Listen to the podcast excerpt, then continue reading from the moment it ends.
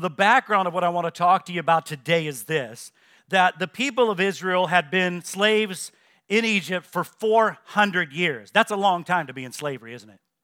I mean, that really is a long time to be enslaved. And the Bible tells us that they were enslaved for 400 years and a uh, long time for a people and a history to be one of slavery. God sent Moses with a message to tell the people that he had future plans for them. He said, Hey, I've got future plans for you. I want to talk to you about that. There's something that he has in mind for them that's better than slavery, better than poverty. And it's a place of promise and it's a place of possibility that God is saying, I want to lead you to.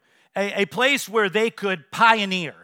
I want to encourage you today that uh, as we come to the end of this series on Born for Greatness, that you would begin to think that way as well. That you and I are born for greatness, and God wants us to pioneer for His kingdom and His glory.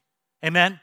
He wants us to pioneer for His kingdom and His glory and all that He's doing. And so He's telling them this. He says, build your, you're gonna build your own homes and you're gonna dream your own dreams. And, and uh, inside of that, I just wanna ask you today is there anybody that you've ever felt like the current conditions aren't your permanent conditions? How many of you are with me today?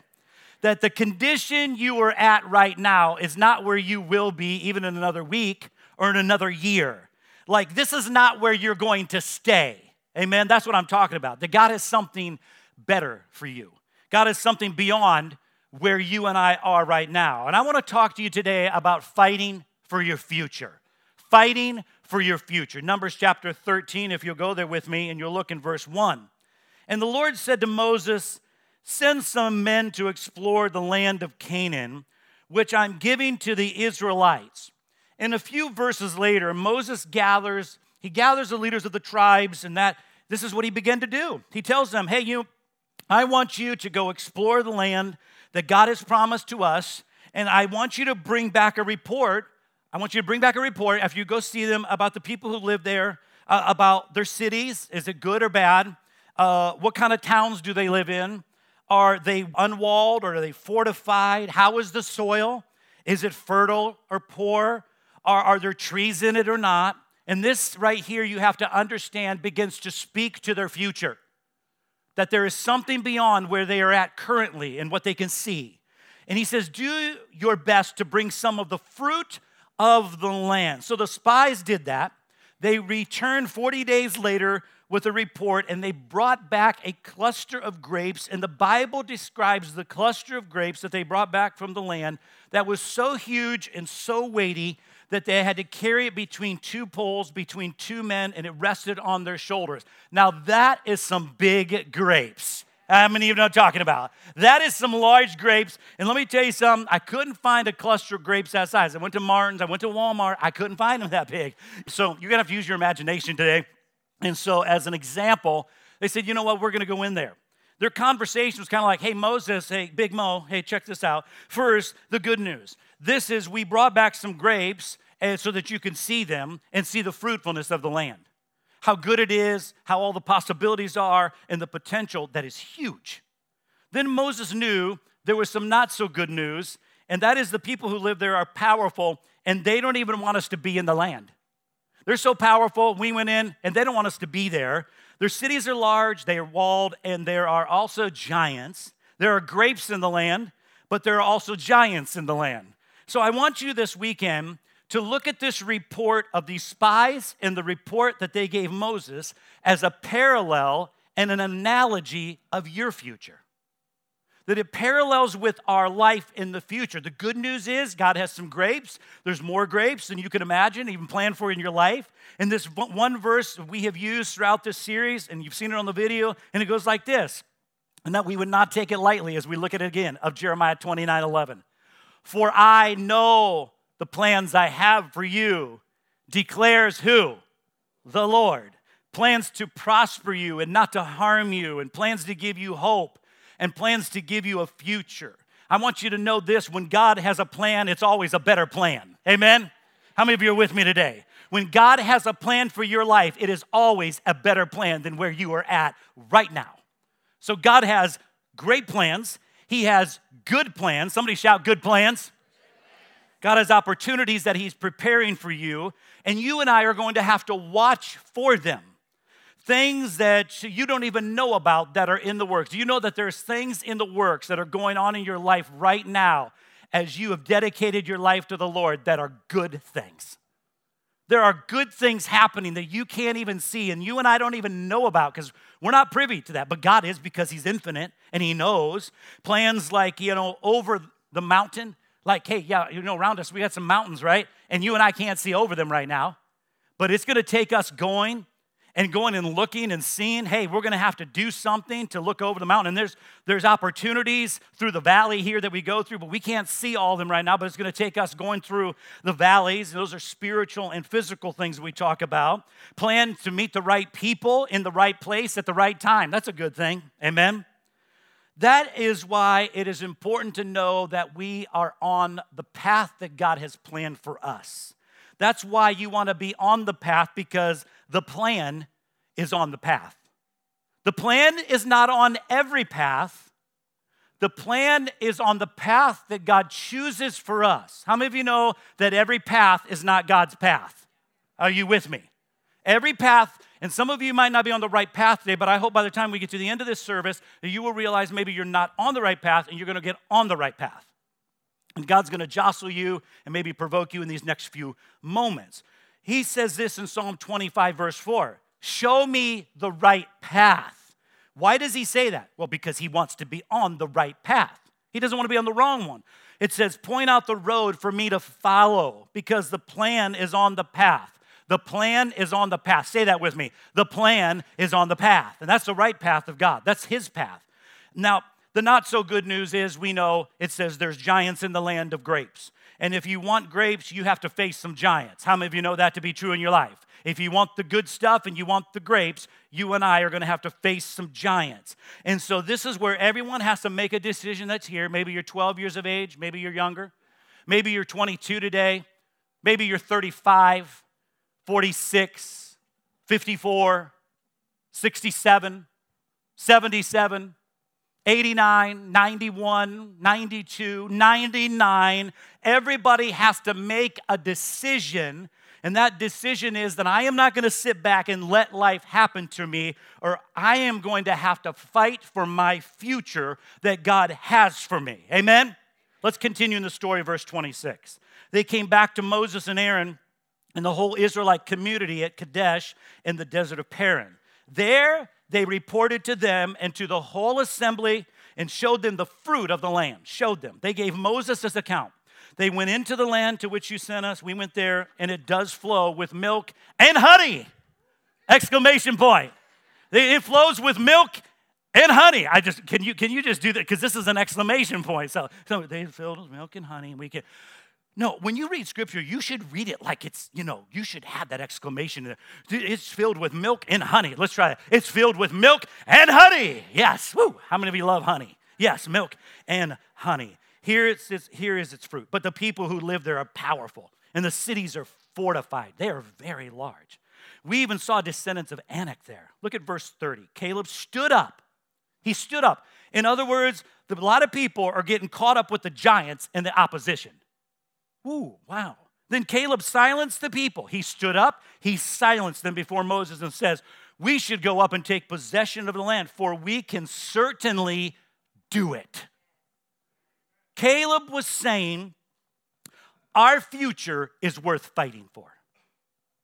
And I know you look at this, you're saying, I know it's true, but our future, you have to understand. I know with all the rest of you that you went with me in there, and, and uh, that you have to understand that our future is worth fighting for. And verse 31 was the other voice in the other men who went up.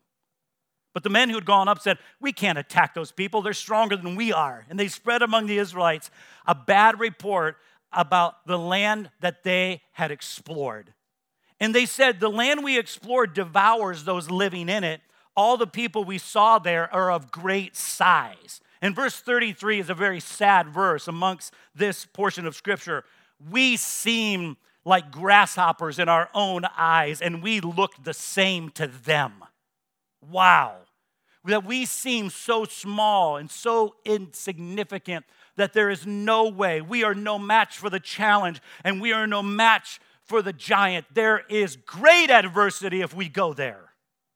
Like when we say, you've said it, I've said it, I'm as cold as ice. That's a similitude, right? They said, we seemed like grasshoppers. Think of how low they were talking about themselves and describing themselves. We seem like grasshoppers in our own eyes. Wow, even though they are on the border of something better, the majority made the choice to stay in the wilderness rather than fight for the future that God had planned for them.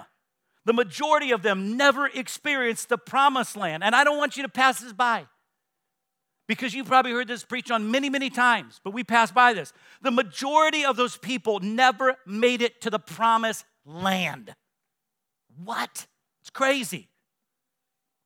One of the big mistakes people make is to assume that if God wants me to have something, I won't have to fight for it. That thinking is pervasive in our world, and that thinking is pervasive many times in believers in churches. That if God wants me to have something, He's just going to give it to me.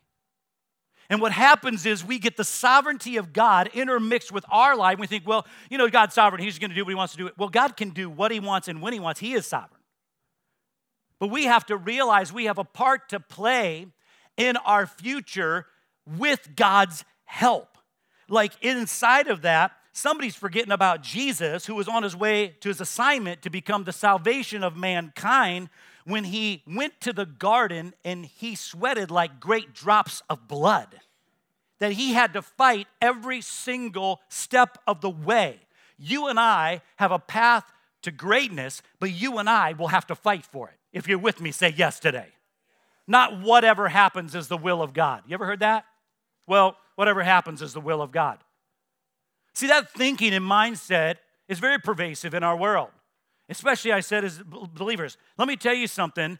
No, it's not. There are many things that are going on in our nation, in the nations of the earth, in our city, in our homes, and on our campuses that is not God's will. Amen? That is not what God intended, and that is not His desire. That there's things going on in your family or your neighborhood. It's not what God wants. But there is something better that God wants for humanity. And He tells us you have to fight for your future. And so we need to pull the plug on that ideology in our life. We need to pull the plug on it and say, hey, that is not God's will and God's direction. We're here to walk out the will of God, and we are here to fight for the will of God in our lives and in our homes and in our city and in our nation day after day after day. That thought, when it becomes pervasive in us, causes some to lay down their intensity and to lose their passion and set aside that scrappy spirit, if you will, as Christians, that scrappy spirit that won't let go, that you're to stay in the, the battle and, and that you're not going to miss out on the plan that God has for you. Like you encounter a problem. See, many, every person alive encounters problems, right? Some of you in this room, you're encountering a problem right, uh, right now. Some of you and some people, what happens is they encounter a problem, they become bitter. And unforgiveness gets you off the path, the right path. Isn't that true? Bitterness gets you off the right path.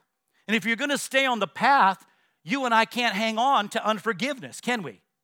We have to forgive so that we can stay on the right path and stay on the plan that God has for us. See, there's, there's this self imposed limitations that we put on ourselves more than anybody else, don't we?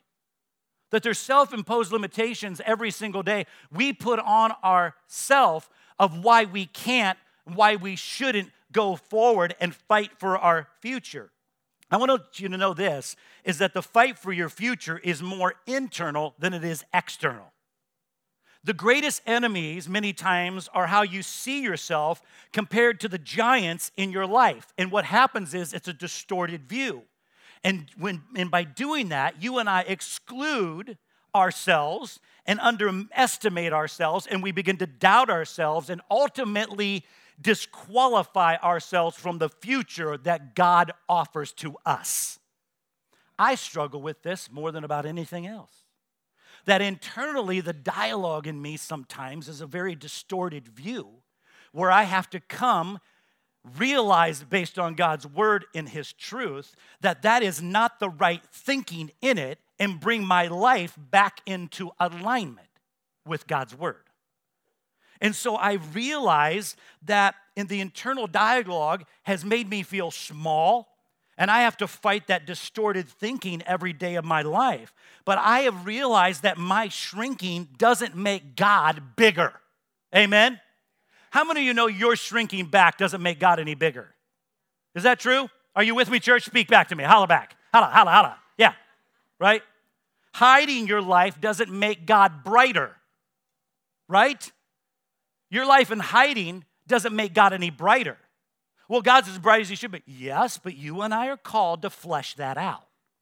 What does that look like for humanity that sees you and me and knows we're believers? What does that mean? right? And so we realize that the psalmist said, The Lord is my strength and my shield, chapter 28, verse 7, Psalm. My heart trusts in him and he helps me. Why does he say that? Because he knew that God created him and that God doesn't sponsor flops. Are you with me? God doesn't sponsor flops. Never has and never will. So true. He doesn't create people and not empower them to do his will. You've been, we've been talking about that through this series is that we're not saying this born for greatness just because I was born and I'm great. No, the born for greatness understanding is we are born into this earth and we need God to accomplish and help us fight for our futures because we are born for greatness. That we need the empowerment of the Holy Spirit at every single moment of every single day in our lives. Amen? We need that empowerment. We can't do it without him, you know? And I'm to talk about that in just a moment. But he says, he says, listen, the greatest enemy, as we realize many times, what I should say here is say, the, the greatest enemy uh, is not the loss of a job or, or financial setback, a relationship that went bad, or a personal failure. Those are a lot of the things that people fear. The greatest enemy is not that event, the greatest enemy is how you see yourself when that happens to you. That you know this, that when you engage in battle for the things that God puts in your heart, God's put something in your heart, that you're just not fighting for you, you're fighting for everybody else around you. That, that you're fighting for your children. And, and that spills over into our neighborhoods, and that spills over into our cities and into our workplace and into our campuses and on and on and on. That, that you're fighting for more than just you you're fighting for your children's children. That it's not just about you. I want you to have that balance that, that sometimes we make it all about us. It's not all about us. But listen having a vision doesn't mean to th- just think big. It means thinking long term. Amen this is what God is trying to show them through Moses, their leader. This is more than just thinking big. Go find me the biggest grape you can find over there. Go check out the land. Go see if it's fertile or is it dead or is it barren or whatever it may be. He's saying, listen, your future is in where you can't see right now. So, my fight for you today is that I come and bring the word and live that every day and stay on the right path. That's my heart. And then for the next generation, and every day I show up, I'm, I'm called to commit myself to that path. And how many of you know that I, I don't do it all right? Don't raise your hand on that, but I don't. I have three kids that I'm fighting for, and I'm waiting for grandchildren. Hint, hint, Ben and Claire, okay? Yeah. We're waiting for grandchildren, so children's children, so love them. It will happen. But I've made up my mind that I'm not going to sit in the bleachers and check out and get an RV and ride around the nation just to look at all the good sights for the rest of my life. Right? Now, I'm okay with vacation. Some of you are like, oh, he's a vacation hater. No, I'm not. You need rest. But some someone just check themselves out. I'm just going to sit in the bleachers. Feels good. Feels great. But we have to realize that it's not just about you but that you and I are called to stay on the right path. That you realize that your future is happening through you now, today, this moment. Your future is happening through you. Don't count yourself small. And if you have that grasshopper thing going on, I hope you leave here today with a different a different mentality. And if you look at this story, you will see everyone who that had this grasshopper mentality, they stayed where they were and they wandered around in the wilderness. The grasshopper. And two guys are there, Joshua and Caleb, who said, You know, we're not even going to think the way you're thinking. We can certainly do this. Those two guys lived to see the day where they would walk into the land full of grapes and they walked on the soil where they would build homes and they would plant crops and they would see the next generation blessed and free in Jesus' name. The Bible said in verse 24, they had a different spirit. What type of spirit? A different spirit. So, what does that mean? Well, here's a few amongst the many, but here's what they are. And if you're taking notes, it's a mindset that says, we're not going to say no to God's opportunities. That's a different spirit, right? Well, everybody else around me is saying, no, I'm not. No, we're, we have a different spirit, so, so I'm not going to say no to the opportunities that God has for me. There's opportunities in your life right now that God's saying, don't say no to that. Don't say no. Also, you can't wait around to do all you could do if you're waiting for the crowd to get their courage. Woo! That will preach in America. These are, these are things we need to teach our kids. If you're waiting around to get your courage, and you're because you're waiting for the crowd to nod their head, oh, you are so good. It's probably not going to happen. Right? If you're waiting for that opportunity, I will tell you it probably won't happen. It probably won't. You're waiting for the opportunity for everybody to clap, put your name in lights, get titles on the front or the back or the middle, whatever it may be. It's probably not going to happen. See, that's a different spirit. That there's going to have to come a time where that you're, you you want to do what God wants you to do, and then the different spirit also means I don't want to let God down rather than let people down. I don't want to let God down. Have I let God down? Yes. So have you. But I don't want to let God down. And so that means that, that, that you realize that you and I are going to have to turn our backs on the crowd sometimes because we'd rather please God than man. Amen? That's a different spirit. God, you said this was going to happen, and so I'm banking on it. It's going to take place. What am I saying? Don't fake a different spirit, find it. You're going to have to find the different spirit. Don't, don't fake it, find it in God. And so, if you live with a different spirit while you are on this earth, when you and I are done, and, and, we are taken from this earth and we are in the presence of the Lord at that moment of death, when that takes place, that you will know that you had a different spirit when you look God in the face and He says, Well done, thou good and faithful servant. Enter now into your rest. That's it's going to take a different spirit to enter that, right?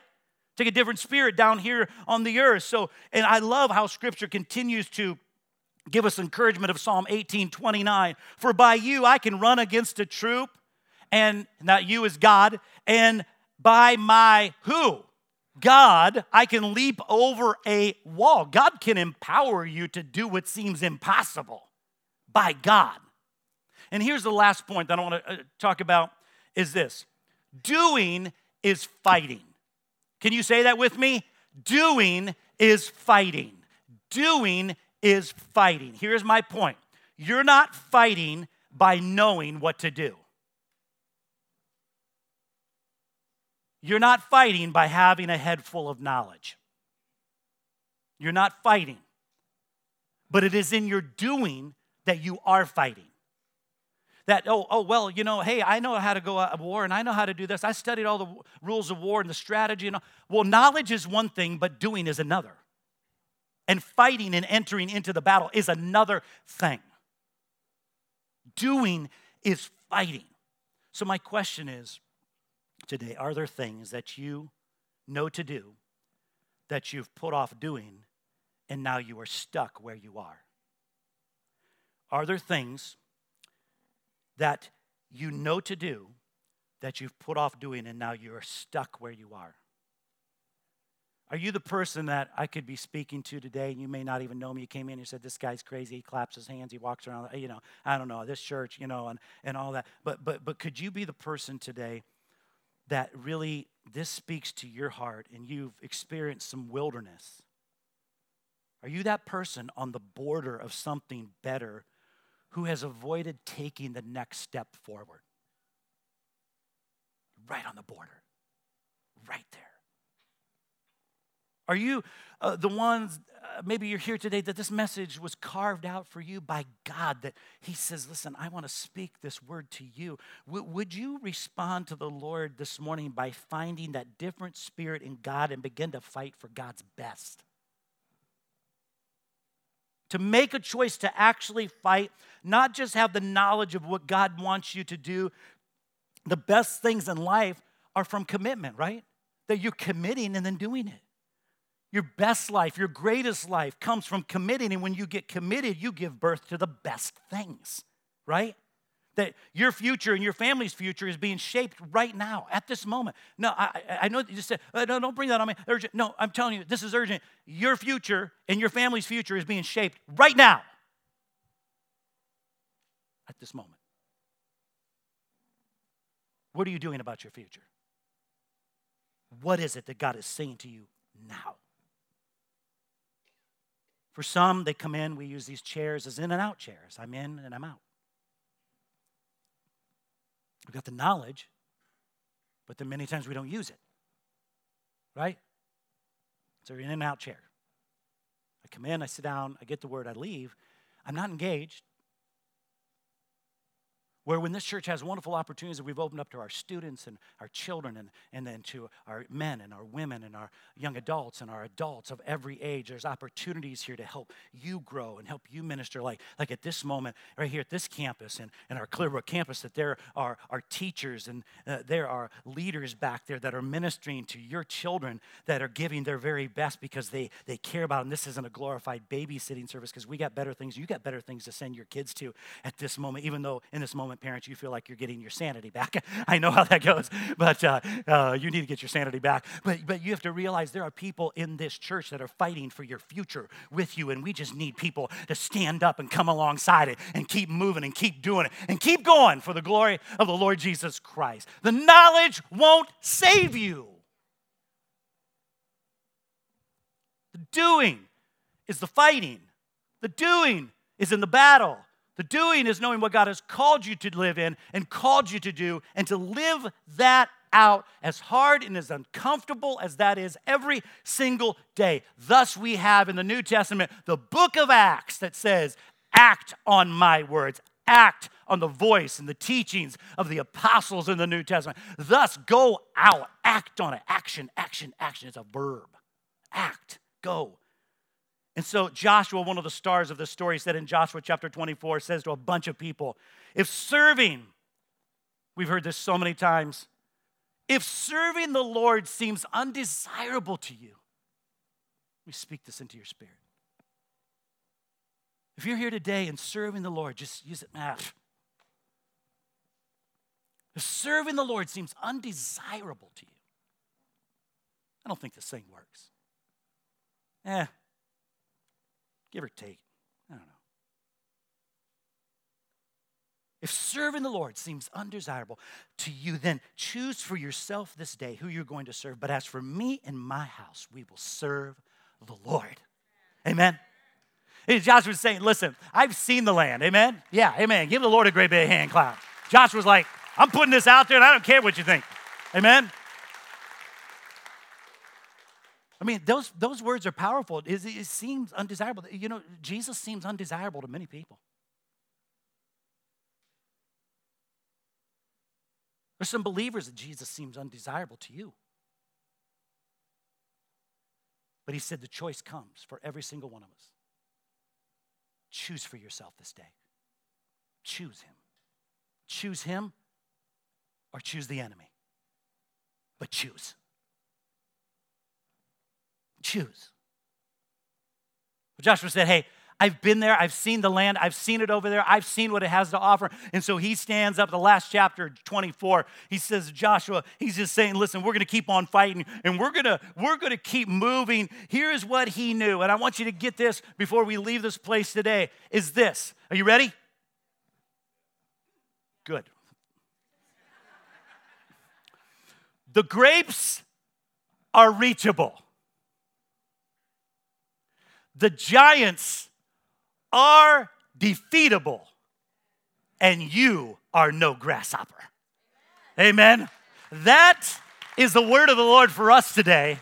Listen, the giants, hey, we got to realize they're defeatable in Jesus' name.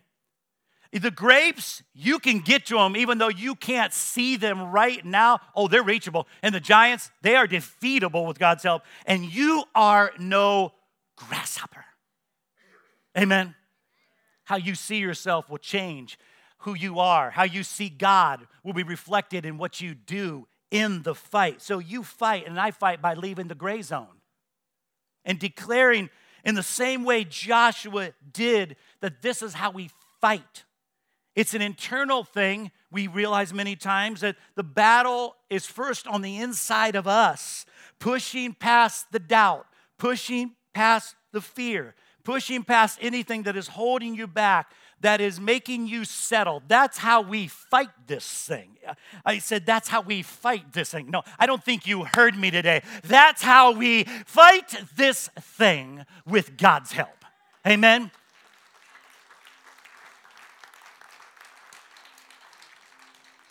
Take action against what you don't want to do and fight for what you should be doing.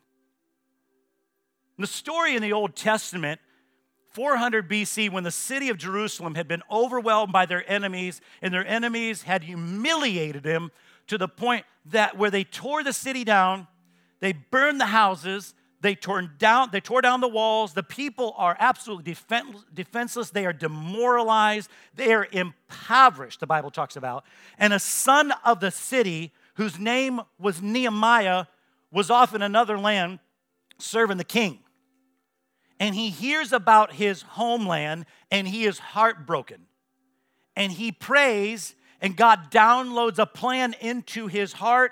And he said, Listen, I'm going to rise up and I'm going to go because I know that my people that I love in my city that I, that I grew up in, that was, I was born there, and I have a vested interest there, that I'm going to rise up and go. And the king says, Yeah, you should rise up and go. And uh, it's amazing what the king did to be able to support him. And he said this as you looked at Nehemiah 4:14. I looked over, I looked things over. He said, I stood up and said to the nobles, I said, I sat down no, I stood up. I stood up. What did he do? I stood up. Up to the nobles, the officials, and the rest of the people. Don't be afraid of them. Remember the Lord, the Lord who is great and awesome, and fight for your families, your sons and your daughters, your wives and your home. Nehemiah 4:14. And we realized as they went, there was a lot of distractions. Shouldn't be building that wall. Shouldn't be doing that. Shouldn't do this. And we realized the scripture tells us in Nehemiah that they had a weapon in one hand and a tool in another. That we're going to go up on this wall and we're going to build it, but you're going to have two things in your hands. You're going to have to have a weapon to be able to defend yourself on the wall when people come up against you and they say things and they say things against you and they're, they're against and they just want that city to crumble. They want your business to crumble. The enemy wants your family to crumble. He says, listen, you're going to have to have a weapon. The weapon uh, is, is this, right? The weapon is the word of the Lord. Because remember, I'm not talking about going out and punching somebody in the face, I'm talking about fighting the good fight of faith, right? I'm going to fight in that fight. That's what he's talking about. And so you get you get you get your sword and you get that out there and you know the word and because this is up close battle with the with the sword, you know. This isn't like gun shooting like it's far away. This is up close battle. That's where the sword comes into place. And you get on there and you get on there with that and you get on there with a tool because at the same time you're going to be building. You're going to be building up the city. You're going to be taking care of it. And you're going to watch over your business. You're going to watch over your family. And you're going to watch over the things that God's put inside of your keeping and your care. That's what God told has called us to do. That is our future. That is our future. So I would encourage you today don't check out. Don't check out. God has promised us a future in Him. But you and I are going to have to fight for it every single day. Amen? We're not going to do it all right, but we're going to do it.